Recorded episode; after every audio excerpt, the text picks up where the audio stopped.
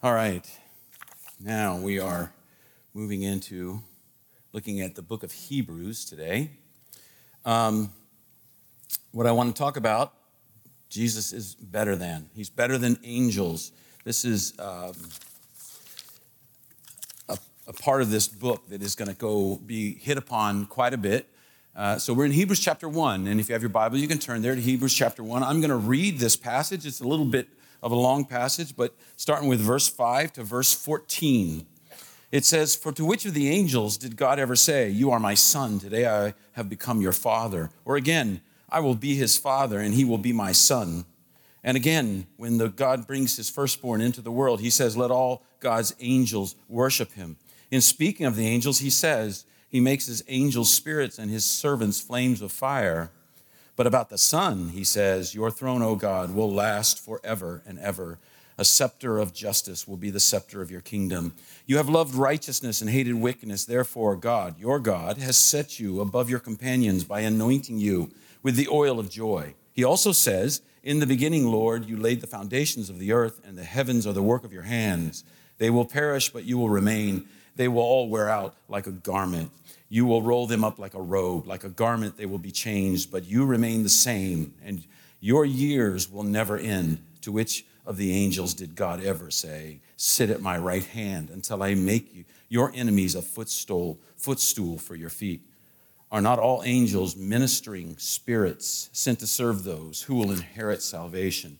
So the, the author here is kind of just juxtaposing here uh, some, some ideas, talking about angels and talking about Jesus and comparing and, and seeing how we see the difference. He set that up last week when, when we looked at verses one through four, but let me just remind you a couple things. This is written uh, mainly to Christians, probably uh, more than likely Hebrew Christians, because he relies heavily as proof texting, he relies heavily on the Old Testament which is what they would be incredibly familiar with. All right? And so there are in this in this book of Hebrews there's 32 direct references to the Old Testament, quotations and that type of thing. And you could almost think of this like a court case. He's proving a point. He's laying out the case for a point. Now, what's the point? The point is Jesus is supreme. Jesus is superior. Jesus is better than anything else. That's the point. And we saw early on in the introduction, we saw that uh, we saw seven things, eight things in the introduction. Jesus is the revelation of God. He's the Son of God, the rightful owner of everything, the creator, sustainer of the universe. He is the radiance of the glory of God. He is the remedy for sin. He's our king. And the last one was, He's just better. He's just better. And so we learned some interesting things last week, and we will continue to learn some interesting things this week. But I also want to tell you the goal here is not necessarily that you learn interesting things because they're fun to learn, but in and of themselves, without application, they just become knowledge that puffs up. So the goal for us is to see Jesus more clearly, and then we will change to become more like him. That's what will happen. So we have to keep that in mind. And so he's, he's writing in a way he knows will grab the attention of his readers. He's going to prevent the, uh, present the evidence in a way he knows will make them kind of pay attention. And so he says it in, in kind of a different way. We looked at that and we'll look at it some more. And he's going to signal this in verse 5 when he begins with the word for. And that word is telling us everything he said in 1 through 4. Now it comes down and he's going to explain why it's so important. So, whenever you see in Scripture a for, you know, or, or a therefore, you find out what it's there for because it grabs something that just happened and then that was just written about, and then it explains it more and builds upon it. It links it. It's a linking word there. And so he's telling us, let me, let me prove to you that Jesus is better than angels. And he's going to give seven quotes from the Old Testament now, I'm not one of those people that go crazy over numbers in the Bible because I think sometimes people take numbers in the Bible and just make too much out of them. But I think here there's a legitimate reason to think why did he pick seven verses? Because in the Bible and to, and to the Jews, seven was the symbol of completeness or fullness. And so he's going to use seven points to say Jesus is completely superior to angels. He's going to reinforce the faith of these Hebrew Christians. He's going to convince Hebrews who are not so sure of this, uh, of the truthfulness of this faith, because these people are facing dis- difficulties and persecutions simply because they're Christians. And here's something they must have been struggling with. Before we were Christians and everyone knew us just as Jews, it wasn't this bad because the Roman Empire generally accepted Jews. They thought they were a little quirky with their monotheistic stuff, but they accepted them. But Christians were by and large considered a threat. And so the persecutions fell on Christians. And so you have these Jews who have accepted Jesus as their Savior, and now they're being persecuted. And they're like, this didn't happen before. And they, they it causes doubt and wondering in their mind. And so He's going to quote from the Old Testament because he knows that carries weight with them. It should carry weight with us also. But there is a natural question here. What's the big deal about angels? Why is he spending? He's going to spend two whole chapters hammering about angels. And why is that? And I think, you know, we, we can wonder why does he feel the need to demonstrate that Jesus is superior to angels? And some of that is because we have a misunderstanding of what angels are. This is kind of what is a popular thing little cherubs, you know, just cute little babies with wings. Who wouldn't want a baby with wings? Me, I would not want a baby with wings now that I think about it. But we don't have a biblical idea of these amazing, incredible, fearsome creatures that God has created. I need to just get rid of that. Yeah. So, oh well. The word angel means a messenger. They're messengers. They represent God. They carry out the work of God. They are powerful and privileged. They are so glorious that some are tempted to worship them. This is interesting when you think about this. In Revelation 22, an angel appears to John, the apostle John, the one who went in the tomb, the one who knew Jesus intimately, was like they were like best friends. And an angel appears to him as he's writing the book of Revelation, and he starts to worship the angel. And the angel says, What in the? No, I'm an angel. Worship God. At the end of our scriptures, we have John being admonished to get it right, dude. Worship, we worship God. Isn't that amazing? But here's why because angels are such astounding creatures that that was the natural inclination that he had. So the writer's going to use Old Testament scripture and he's going to prove his points. First, I want you to see three things that God never said to an angel. Three things God never said to an angel. Here we go. This is in verse 5, and then I'm pulling in verse 13 because it kind of echoes it. For to which of the angels did God ever say, You today you are my son? Today I have become your father. Or again, I will be his father and he will be my son. To which of the angels did God ever say, Sit at my right hand until I make your enemies a footstool for your feet? Okay, now this is rhetorical, obviously. He's saying, None. We know that. God never said that to an angel. The first one's from Psalm 2, and this is a psalm about the Messiah.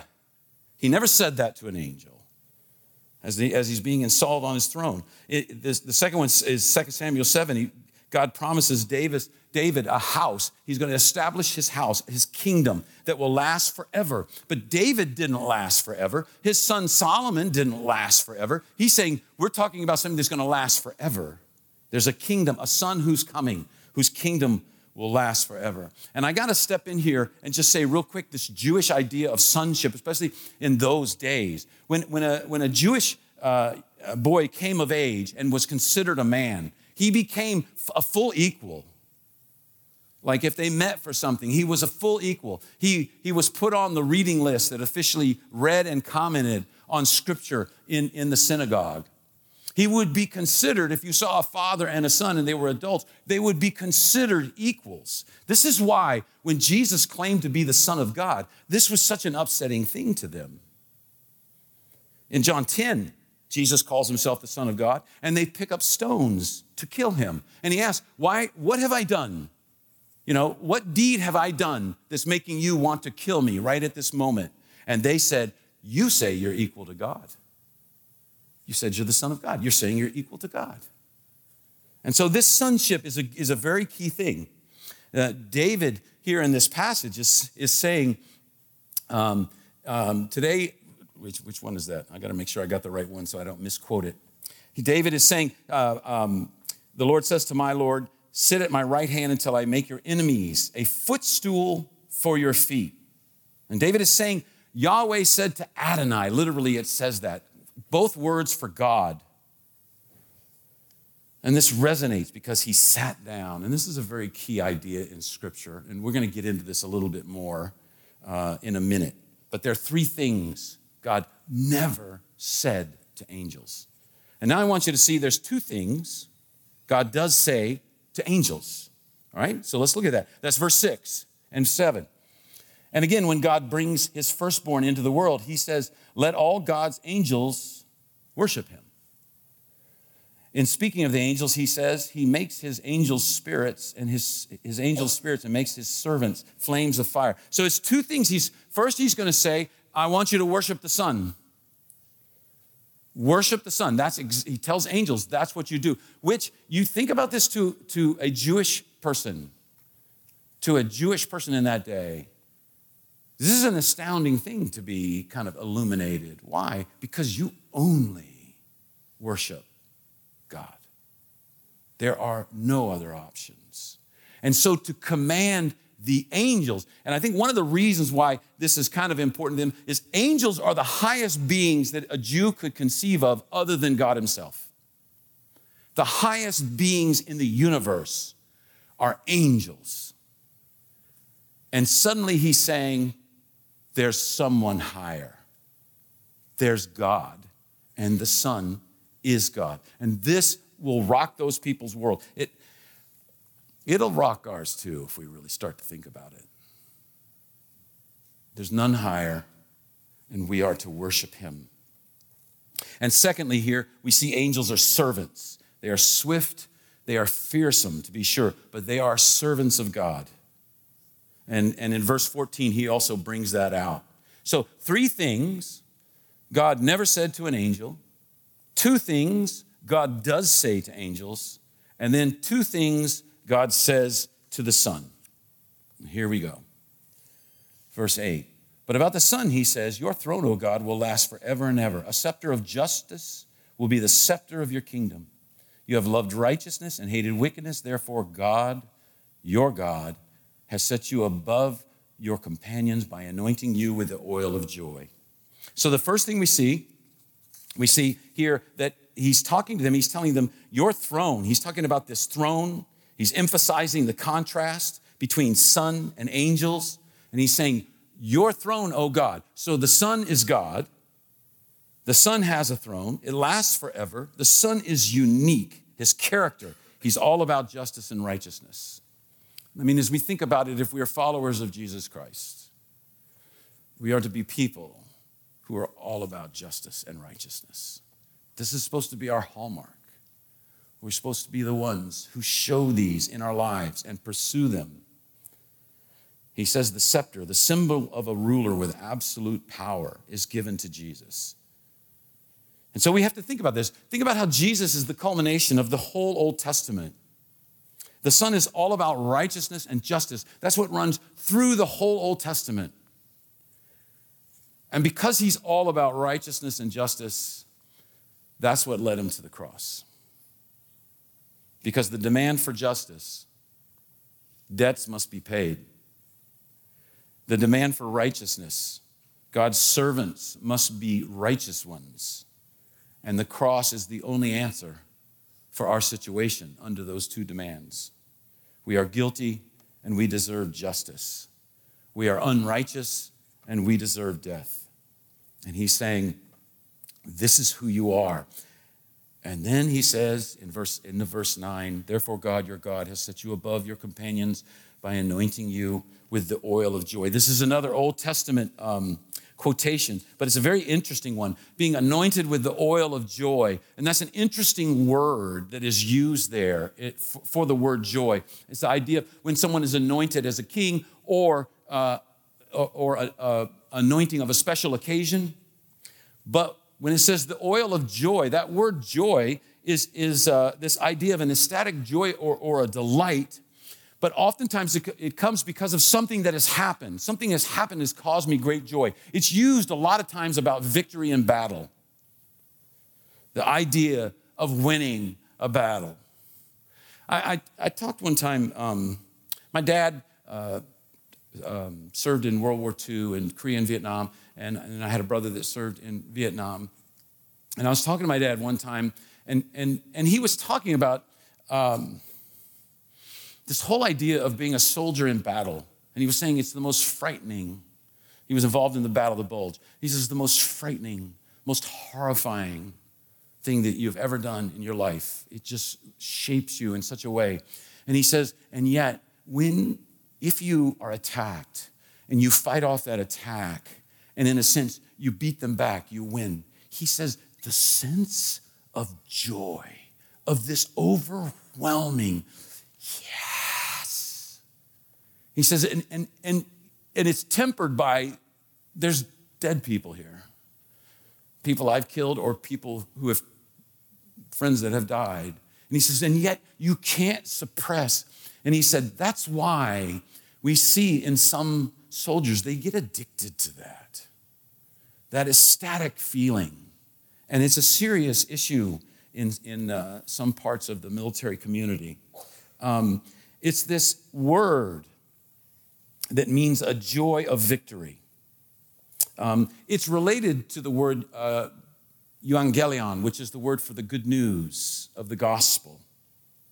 And, and euangelion is this idea of, of a joy that comes, a good, good news come, that it, something has been won for me. For me, it's been won for me. I didn't do it. It, it uh, I think the best illustration of that, and I've used this before, um, around 490 BC, there was a huge battle between the Greeks and the Persians, the Battle of Marathon. Marathon, yes. And there was a, there was a runner named Phidippides. And when the Greeks, though hugely outnumbered uh, through, through trickery and guile and just, just incredible bravery, def- defeated this Persian army, Phidippides, uh, and some of this is all, you know, enlarged myth or something, he ran back to Athens, which was about 25 miles away. He ran back to Athens and he declared to them, the victory is won.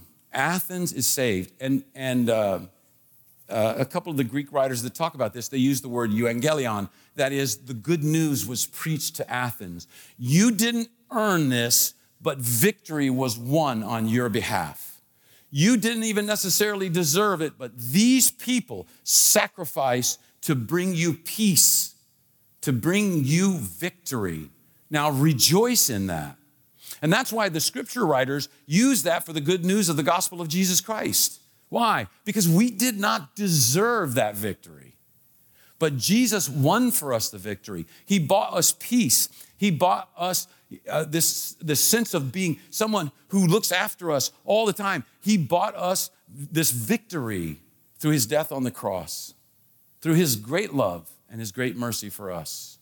He bought us this peace. And this word that's used here comes out of that same root word. It's that idea of a joy and a victory that you did not do, you did not deserve. And so Jesus is anointed with the oil of joy. We get to partake in it. So think about this no matter what your struggle is, your victory is secure. No matter what you're going through, in the end, God says, you know, I, I have won it all for you. You are going to come finally into the arms of a loving Father, and we will spend eternity together. It's been won for you. And so there, there's this idea. The second thing he says to the Son here, he says to him, he, he also says in the beginning, Lord, you laid the foundations of the earth, and the heavens are the work of your hands. He's talking to Jesus. And they will perish, but you will remain. They will all wear out like a garment you will roll them up like a robe, like a garment. They will be changed. And so we ha- here we see there's this idea that the Son is the creator. He laid the foundations of the earth. He has this eternal power that lasts longer than the creation.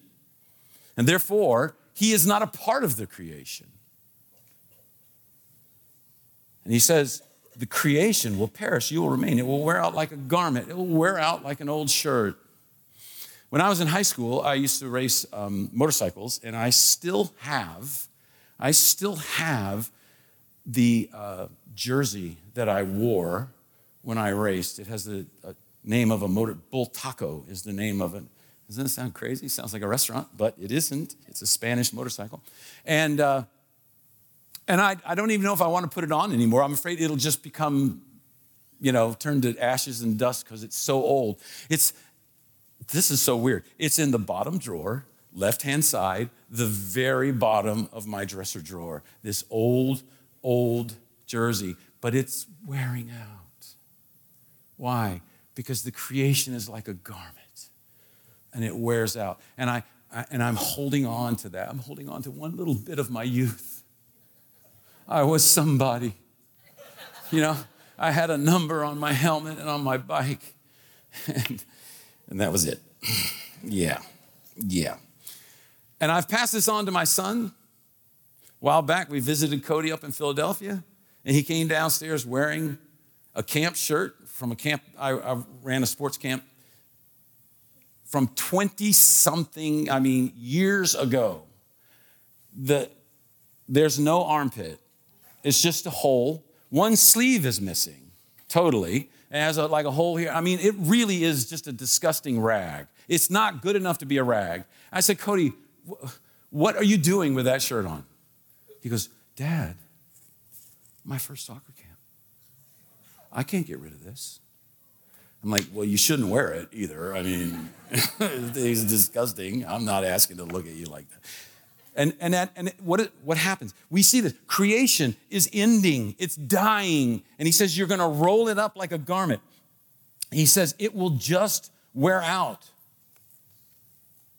But you, the Son, will still be here. The Creator will still be here. The creation can die but the Creator will still be here. And this is important because back in those days, Greek and Roman philosophers held that, or at least many of them, held that the world was permanent and indestructible. And what is going on here? The writer of Hebrews is saying, no, it's not, because it's just a created thing, and all created things can wear out. The world is temporary, but Jesus is permanent. God has placed Jesus in authority over all creation. And so, therefore, we dare not Dare not treat any created object or earthly resource as more important than He is. When we spend more time on those things than we do on thinking and serving Christ, we treat His creation as if it's more important than the Creator. When we regard our finances rather than our faith in Christ as the basis for security, we give higher status to an earthly resource than we do to the person who created it. We have to think about that. We have to wrestle. We have to wrestle with it.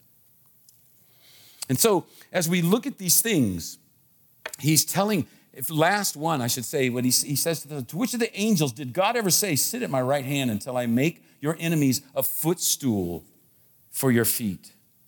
This is a powerful thing that he's saying here. And I want you to see this because I think this is, this is important this idea of sitting down. You know, one of the things about the angels is they never sit. They never sit. They always stand. Only God sits. And so when he says that Jesus is going to sit, he's taking a position only God can take. You know, if, if you read early in, in Luke where the, the faithful priest, um, Zacharias, I think, is ministering, and an angel comes to visit him. And it says he and his wife were righteous. And this angel comes to visit him and says, You're going to have a son. You're going to have a son. And if you read it, it's kind of humorous, actually, because he says, How will I know? You know, you got an angel talking to you. And he's like, Yeah, but I, how am I going to? And it's immediate. The angel responds immediately. And it's, to me, it's a little, it's, it's like the angel gets a little ticked off, right? It's like, it's like when uh, Bilbo Baggins was worried that Gandalf was going to steal, steal the ring from him. And Gandalf gets big and he says, Bilbo Baggins, do not think I'm going to steal that ring. However, he says it. I don't know. It's very impressive and you should watch it. All right? At more than once. Anyways. So what happens? This angel looks at him and he says, I am Gabriel. I stand in the presence of God. Therefore, you will not speak anymore. He says, You're going mute because you questioned me on this, which you're like, God, rein him in a little bit. I mean, you know, Gabriel has got a short temper. I don't know. But, but understand something Jesus sits, he sat down on the throne.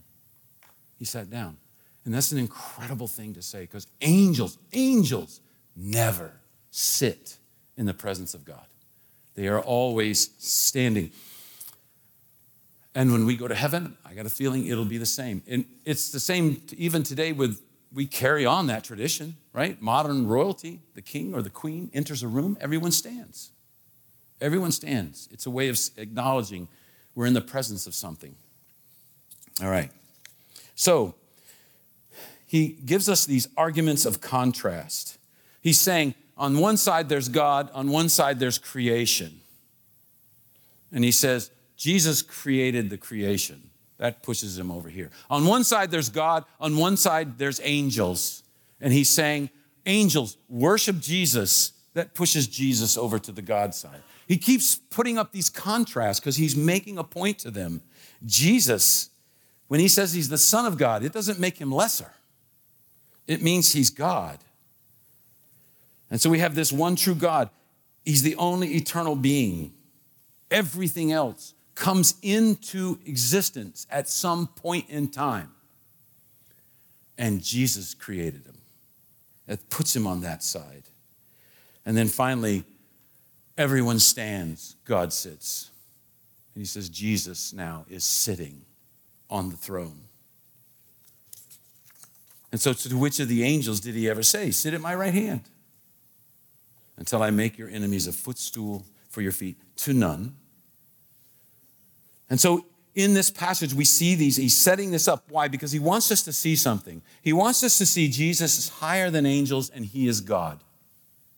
He's higher than angels and he is God. Now, let me tell you something else. Next chapter, this is what he's going to teach them Jesus is lower than angels and he is human in the next chapter, he's going to flip it and go back and he's going to show them how important that is that Jesus was human. You know, one of the things I think that we can struggle with, uh, I remember in seminary and different times studying some of this.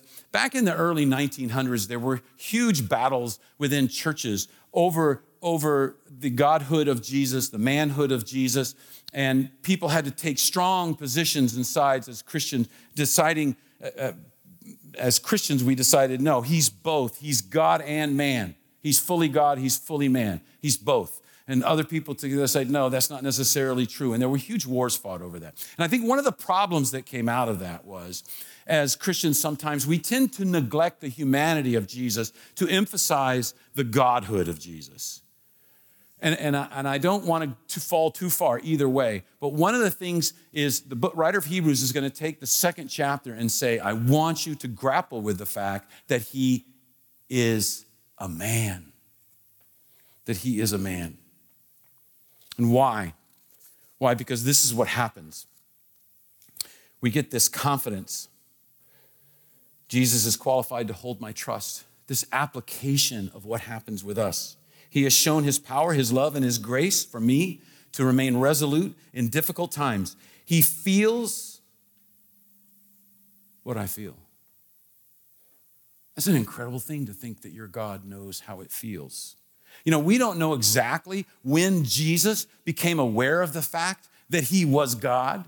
We don't know if maybe when he was born as a baby, he inside, I mean, you know, uh, we don't know.